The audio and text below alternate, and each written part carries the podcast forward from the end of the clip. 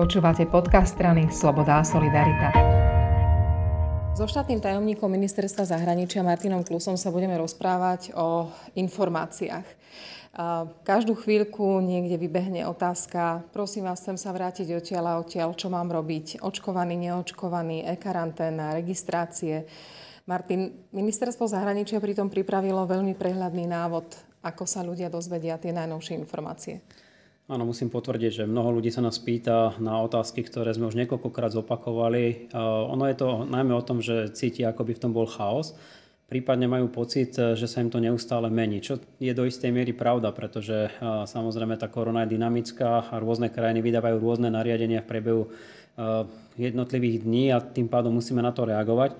Každý, kto chce vycestovať mimo Slovenskú republiku, odporúčame, aby si naklikol stránku mzv.sk, čiže rezortu diplomacie a tam hneď pod hlavnou lištou nájdú tzv. obmedzenia na hraniciach, kde sú v abecednom poradí jednotlivé štáty Dokonca je to zoradené aj tak, že tie najčastejšie hľadané sú hneď na vrchu, čiže napríklad také Chorvátsko alebo Taliansko, tam určite nájdú naši občania medzi prvými, ale potom aj podľa ABCD všetky štáty sveta, ktoré monitorujeme a sú tam veľmi prehľadne vypísané podmienky vstupu do týchto krajín, ktoré sa snažíme doslova na dennej báze aktualizovať. Potom je tam druhá lišta a to sa volá podmienky návratu do Slovenskej republiky, v ktorých sa tiež mnohí občania nevedia úplne presne zorientovať. Je to tam veľmi pekne rozdelené podľa osôb, tak ako som už avizoval, že už nemáme teritoriálny, ale individuálny princíp. To znamená, ak sú občania zaočkovaní, majú takéto a takéto konkrétne podmienky. Mhm. Ak zaočkovaní nie sú, majú zase iné podmienky. A potom sú tam aj rôzne výnimky, napríklad pre deti do, do 18 rokov, do 12 rokov, prípadne pre tzv. pendlerov, alebo pre tých, ktorí majú ešte prechodné obdobie na druhé zaočkovanie. Aký je tam možno, že odklad, keď nejaká krajina rozhodne o tom, že upraví svoje pravidlá, tak ako, ako dlho sa tam tá zmena objaví? Snažíme sa to aktualizovať, ako som povedal, na dennej báze. To znamená, že ak nás náš zastupiteľský úrad napríklad v Chorvátsku informuje, že od ďalšieho dňa, čo sa stáva veľmi zriedka, už aj také sme mali, sa niečo mení, tak to tam okamžite naši občania nájdu. Prípadne, aj keď nemáme úplne 100% overenú informáciu, tak vopred upozorňujeme, aby sa občania prípadne vrátili na druhý deň pozrieť, ako sa to zmenilo v tej ktorej krajine.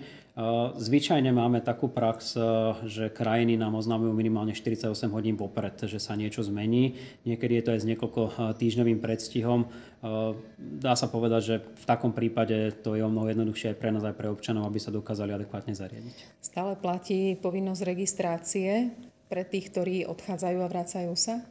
Áno, povinnosť registrácie tu je. Výhodou momentálne je to, že tí, ktorí sú už zaočkovaní, tí sa musia registrovať iba raz a to im potom platí 6 mesiacov. Nezaočkovaní bohužiaľ musia pri každom prechode hranice podstúpiť túto registráciu, pretože od tej sa potom odvíja tá nepríjemná povinná karanténa, ktorá je 14-dňová, ale už na 5. deň negatívnym PCR testom si ju vedia všetci skrátiť. Týka sa to aj pendlerov, teda tých, ktorí len bývajú kúsok za hranicami a chodia do práce alebo za rodinou sem? Týka sa aj to do, tých, do tej miery, do akej sú zaočkovaní alebo nezaočkovaní. Ak sú zaočkovaní, tak presne takisto ako všetci občania Slovenskej republiky sa len jednorazovo zaregistrujú a potom 6 mesiacov môžu uh, ľudovo povedané pendlovať uh, cez hranicu.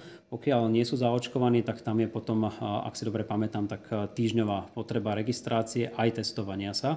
PCR testom. Všetko toto každý týždeň prehodnocuje konzílium, čiže odporúčame mhm. aj ľuďom, ktorí pravidelne prekračujú hranice, aby sledovali túto našu stránku, lebo je dosť možné, že aj s vývojom pandémie a potom napríklad aj nárastom zaočkovaných osôb sa to môže prípadne zjednodušiť, alebo ak by sa naozaj potvrdili tie negatívne scenáre ohľadom delta variantu, prípadne aj stiažiť. Takže ak môžem, naozaj poprosím opäť raz všetkých, dajte sa zaočkovať, budete to mať o mnoho jednoduchšie. Úplne nakoniec, toto asi je teda ten najhlavnejší dôvod. Cez víkend MZV dalo odporúčanie necestovať. Iba také odporúčanie, nie je to žiadne šírenie poplašnej správy, nie je to žiaden zákaz, ale odporúčanie, čiže to už teraz naozaj veľmi treba brať vážne.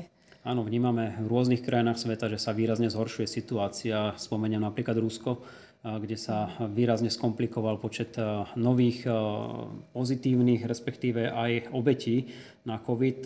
Sledujeme veľmi alarmujúce správy aj zo Spojených štátov amerických, kde sa jasne ukazuje, aký je rozdiel medzi zaočkovanými a nezaočkovanými, pokiaľ ide o prenos toho nového delta variantu.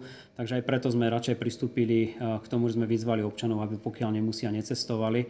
Viem a, a ľudsky si dokážem predstaviť, že to teraz v čase leta, kedy všetci chcú ísť na dovolenku, asi ťažko pochopiteľné, ale je to istým spôsobom aj pre nás ochrana, že sme vopred upozornili občanov, že sa niečo nepríjemné vo svete deje a chceme všetkými e, prostriedkami predísť tomu, aby sme nemuseli opakovať nepríjemné scenáre z jary 2020, kedy e, došlo k repatriácii niekoľko tisícok osôb, pretože sa môže naozaj zo dňa na deň stať, že sa nebudú mať ako dostať domov.